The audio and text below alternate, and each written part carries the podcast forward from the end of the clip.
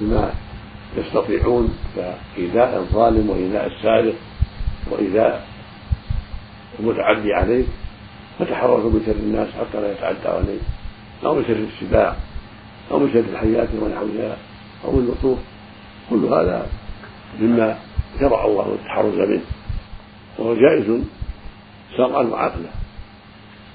كذلك اقترارك ممن يسمع كلامك وأقرني كذا وكذا. فلوس أو طعام لحاجتك. ثم ترد عليه ما أقرضك إياه. هذا جائز من المسلمين ليس فيه شيء. مثل ما سمعت في قوله تعالى فاستغاثوا بالشفاعة لعل ينادون وهذا جائز بين المسلمين سواء كان ذلك مشافهة للشخص الحاضر أو بواسطة الاتصالات. المعروفة من هاتف وكتابة وغير ذلك وإنما الشرك أن تدعو ميتا أو غائبا بغير الاتصالات المعروفة لا تعتقد فيه السر.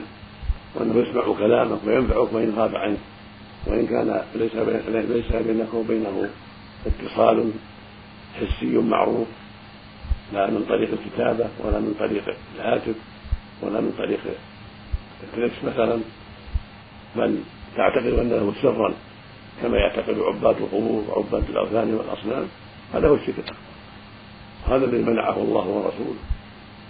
أما الأشياء العادية بين الناس في تعاونهم بينهم فالله يقول وتعاون البر والتقوى.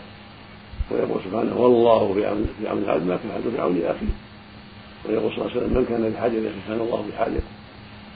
فالرسول صلى الله عليه وسلم وضح لنا أن التعاون مطلوب كما وضحه الله في قوله عز وجل وتعاونوا على البر والتقوى.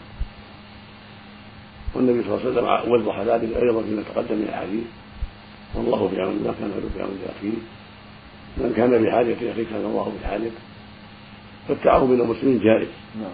بشرط أن يكون ذلك مع حاضرين يسمعون أو بالوسائل المعروفة التي توصلهم كلامك ومرادك كتابة أو إضرافا أو من طريق الهاتف ونحو ذلك. أما دعاء الأموات ودعاء الأصنام ودعاء الغائبين باعتقاد السر فيهم كدعاء الملائكة أو دعاء الجن هذا الذي نص عليه أهل العلم وبينوا أنه شرك وضلال كما دل عليه كتاب الله ودلت عليه سنة رسول الله عليه الصلاة والسلام. والله ولي التوفيق. جزاكم الله خيرا. الرسالة التالية وصلت إلى البرنامج من الأنبار في العراق وباعثتها إحدى الأخوات المستمعات من هنا من هناك تقول ألف با ميم أختنا كتبت رسالتها بلهجتها العامية وفهمت منها أن حال زوجها تغيرت وقد طلقها خمس مرات. وترجو من سماحتكم التوجيه كيف تتصرف هذه المرأة. على زوجك أن يرجع إلى أهل العلم في بلده ويسألهم عما جرى وأنت حاضرة حتى يعرف العالم ما لديك وما لدى زوجك. ثم يفتي على ما عرفه من شرع الله سبحانه وتعالى. هذا هو الذي ينبغي أن يحضر الزوج معك عند العالم المعروف في بلدك حتى يفتيه بما يعلمه من الشرع المطهر. أو يكتب الزوج إلى أهل العلم في أي بلد ليسألهم إذا كان ما عنده في بلده. علماء يكتب إلى أهل العلم في البلدان الأخرى ويسألهم كتابة عما جرى منه حتى يرشدوه إلى ما يجوز شرعا نعم. رسالة وصلت إلى البرنامج من جمهورية السودان الديمقراطية الخرطوم وباعثتها إحدى الأخوات من هناك تقول مستمعة البرنامج زهرة الطاهر محمد. أختنا تقول في أحد أسئلتها في هذه الرسالة سمعت في إحدى حلقات برنامجكم بأنه لا يجوز أن تركب النساء بجانب الرجال في المركبات العامة وحيث أنه لا يمكن تخصيص مركبات خاصة عندنا وبحكم عملي أضطر لركوب هذه المركبات يوميا. ما رأيكم؟ وبما توجهونني جزاكم الله خيرا. إذا كان ولا بد من الركوب الحافلات العامة فليكن مركب النساء على حدة. وراء الرجال والرجال أمامهم على حدة حتى لا تمس المرأة الرجل وحتى لا يحصل تماس وتقارب يخشى من الفتنة. ينبغي أن تكون مراكب النساء خلف الرجال والرجال أمامهم يخصص لهؤلاء مراكب ولهؤلاء مراكب فإن اضطرت إلى خلاف ذلك فلتحرص على التحجب والتستر والبعد عن مماسة الرجل فيما يسبب الفتنة حتى تصل إلى جهتها إذا كانت قريبة لا تعد سفرا. أما إن كان إن كانت المسافة تعتبر سفرا فلا بد من المحرم. لقول النبي صلى الله عليه وسلم لا تسافر امرأة إلا مع ذي محرم. وعلى كل حال الواجب على النساء والرجال أن يتقوا الله جميعا وأن يحرصوا على البعد عن أسباب الفتنة. وإذا دعت الحاجة إلى المراكب العامة فليجتهد المسؤولون عنها أن يجعلوا مراكب النساء على حدة ومراكب الرجال على حدة إبعادا لأسباب الفتنة. وينبغي لركاب المعروفين أن يفعلوا ذلك وأن يطلبوا من المسؤولين عن الحافلات أن يفعلوا هذا حتى تكون الفتنة أقل وحتى يكون الشر أقل؟ إن شاء الله. نعم. هل تنصحون المرأة بعدم جلوسها في نفس الكرسي الذي يجلس عليه الرجل؟ نعم تنصحها بأن لا تجلس معه. إذا كان فيه مؤسة وتقارب يخشى منها الفتنة فلتبتعد وتجلس في مركب بعيد عن ذلك ليس فيه مؤسة وإذا تيسر أن تكون مراكب النساء على عدة مراكب الرجال انتهى الموضوع. نعم. وزالت المشكلة. نعم. إذا النصيحة أيضا توجه للرجال. نعم.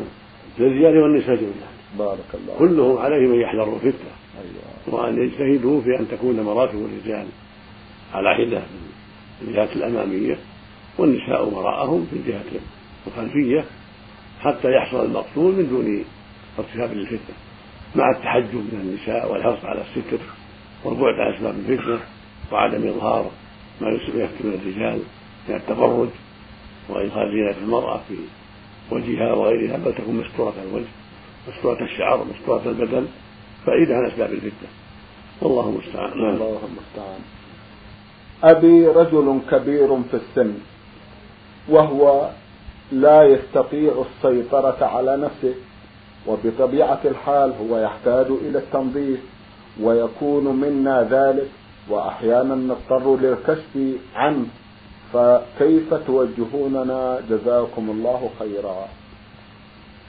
إذا إذا تيسر أن تخدمه زوجته هذا هو الواجب لأن الزوجة لها نظر إلى عورته.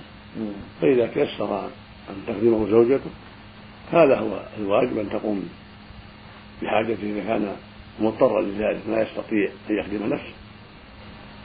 فإن لم يتيسر ذلك فينبغي يخدمه رجل في هذا الأمر خادم يتولى هذه الأمور التي يحتاجها ولا يباشر العورة بل يزيل الأذى بواسطة منديل أو خرق يزيل بها الأذى ولا يمس العورة.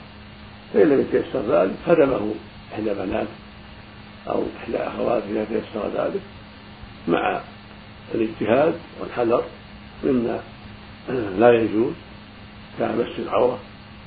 بل تمس ذلك بخرقة ونحوها لإزالة الأذى.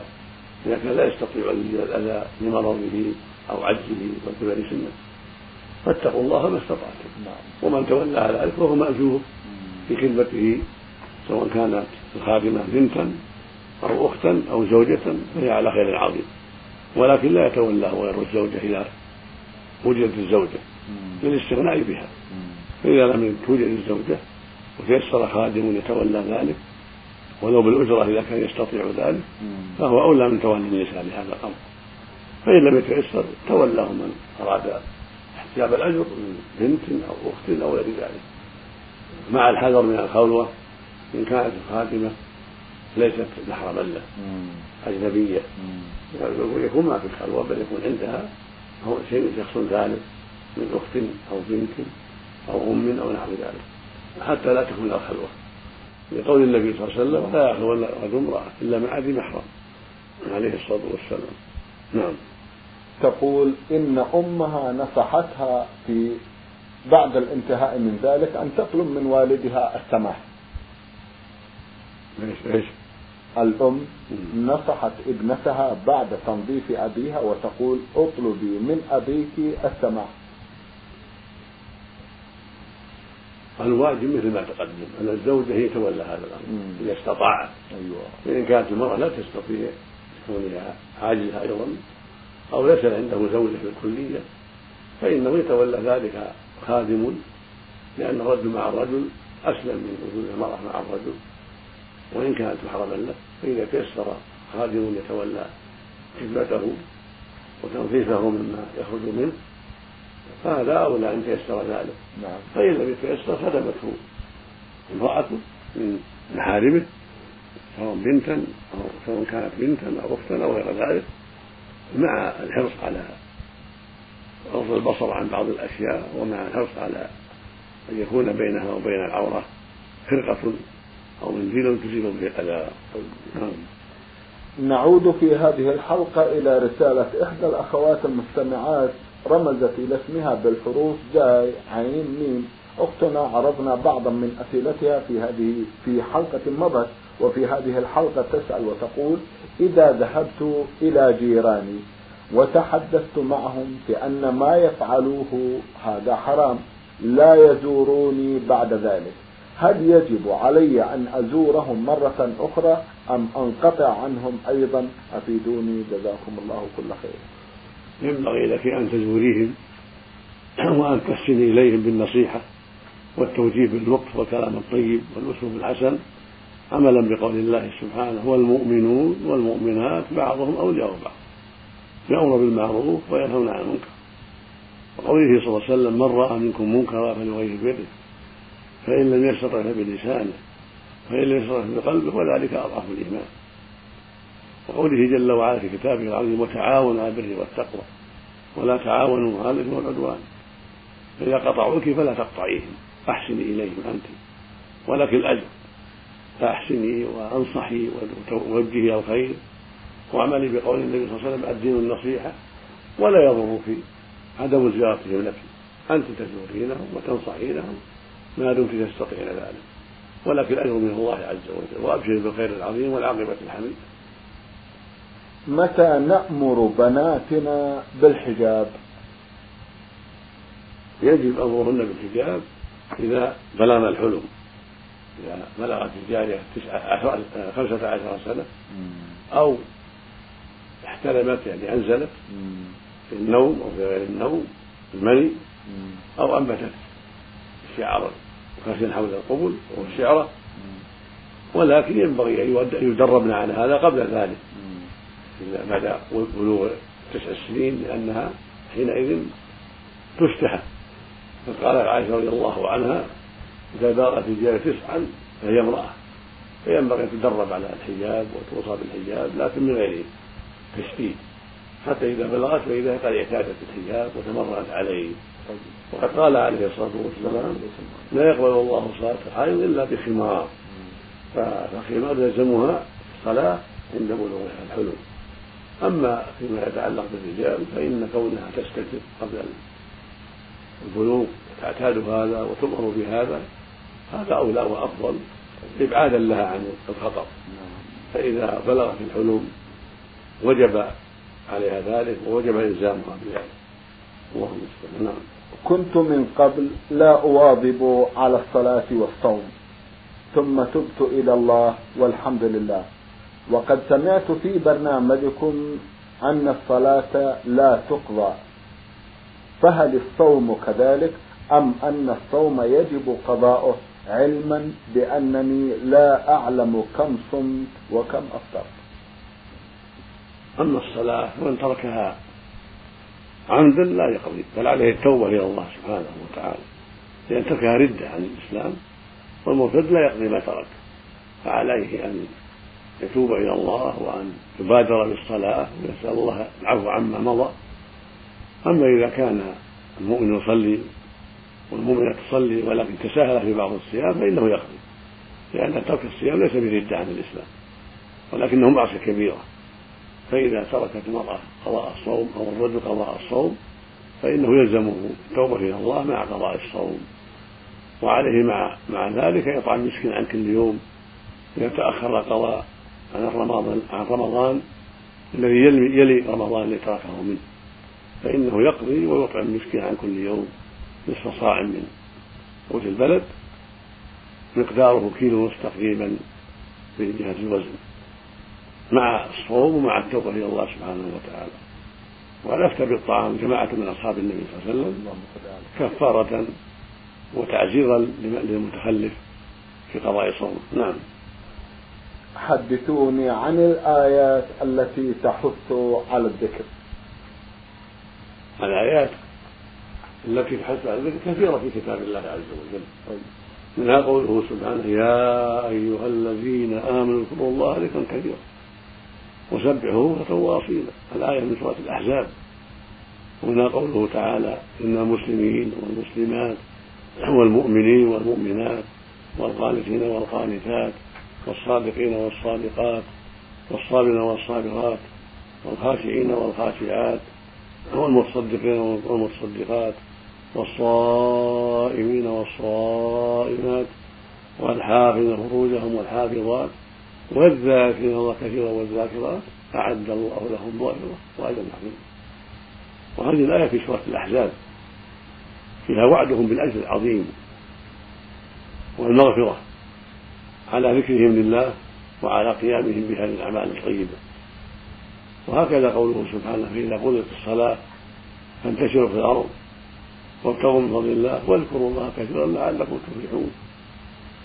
قوله سبحانه فاذكروني أذكركم واشكروني ولا تكفرون. كل هذه فيها الحث على ذكر الله سبحانه وتعالى. فينبغي المؤمن أن يكثر من ذكر الله. وذكر الله بالتسبيح والتهليل والتحميد والتكبير والاستغفار والدعاء. وأفضل ذلك سبحان الله والحمد لله ولا إله إلا الله الله اكبر قال النبي صلى الله عليه وسلم أحب كلام الله أربع. أحب كلام الله أربع سبحان الله والحمد لله ولا إله إلا الله والله اكبر ومن ذلك لا إله إلا الله وحده لا شريك له له الملك وله الحمد يحيي ويميت وهو على كل شيء قدير. قال النبي عليه الصلاة والسلام في الحديث الصحيح من قال لا إله إلا الله وحده لا شريك له له الملك وله الحمد وهو على كل شيء قدير. عشر مرات كان كمن اعتق أربعة عن مسلم ولد اسماعيل وقال عليه الصلاة والسلام من قال لا إله إلا الله وحده لا شريك له له الملك وله الحمد وهو على كل شيء قدير. في يوم مئة مرة كانت له عدل عشر يعني يعتقها وكتب الله له مئة حسنة ومحى عنه مئة سيئة وكان في حزن من الشيطان في يوم في يومه ذلك حتى يمسي ولم يأتي أحد بأفضل مما جاء به إلا رجل عمل أكثر من عمله. وهذا حديث عظيم صحيح رواه الشيخان في الصحيحين. والأحاديث في الذكر كثيرة جدا.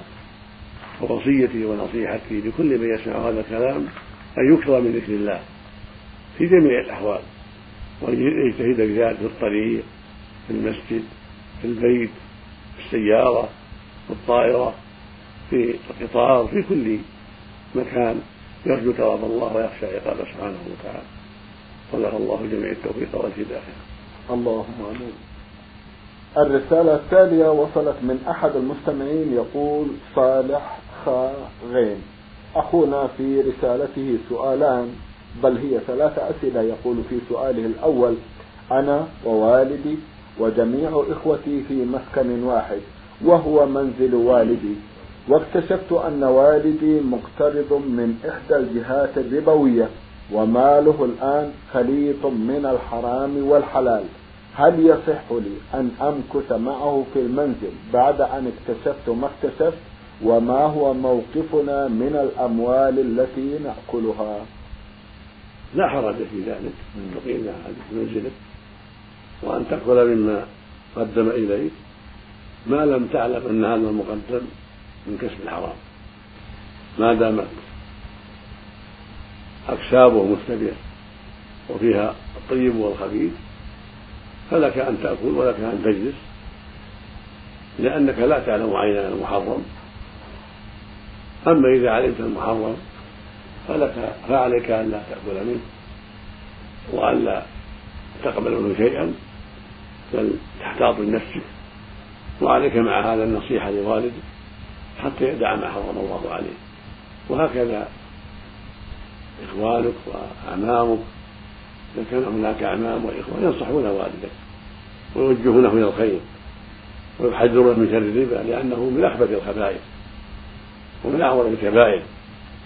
يقول النبي صلى الله عليه وسلم اجتنبوا السبع الموبقات قلنا وما هن يا رسول قال الشرك بالله والسحر. وقتل النفس التي حرم الله إلا بالحق وأكل الربا جعله منها فأكل الربا من أقبح القبائح. وقال الله سبحانه وأحل الله البيع وحرم الربا. فينبغي المؤمن أن يحذر ما حرم الله عليه وأن يبتعد عن كل ما يغضب الله عليه من سائر الأعمال والمكاسب. وإذا تيسر لك أن تنفرد بنفسك في بيت مستقل حتى تبتعد عن الحرام وحتى يحس والدك بتأثرك من هذا المكسب الخبيث لعل الله يهديه باسباب ذلك. فانتقل خيرا لك وأبعد لك عن هذا الحرام وأسلم لطعمته. نعم. لقد قمت بإعطاء أحد معارفي وكالة عامة بالتصرف الكامل في جميع أموالي وإدارة أعمالي حيث أنني لم أكن في محل عملي واكتشفت أنه مقترض باسمي من جهة الربوية ماذا أفعل في هذه الحالة؟ وهل علي ذنب من جراء ذلك؟ علما أنه كان يعلم أنني أرفض ذلك النوع من التعامل. عليك أن تنكر عليه وأن تدع هذه المعاملة وأن لا توافق عليها وأن ترد المال إلى صاحبه من دون فائدة. ترد المال إليه من دون فائدة لأنك لم ترضى بالفائدة.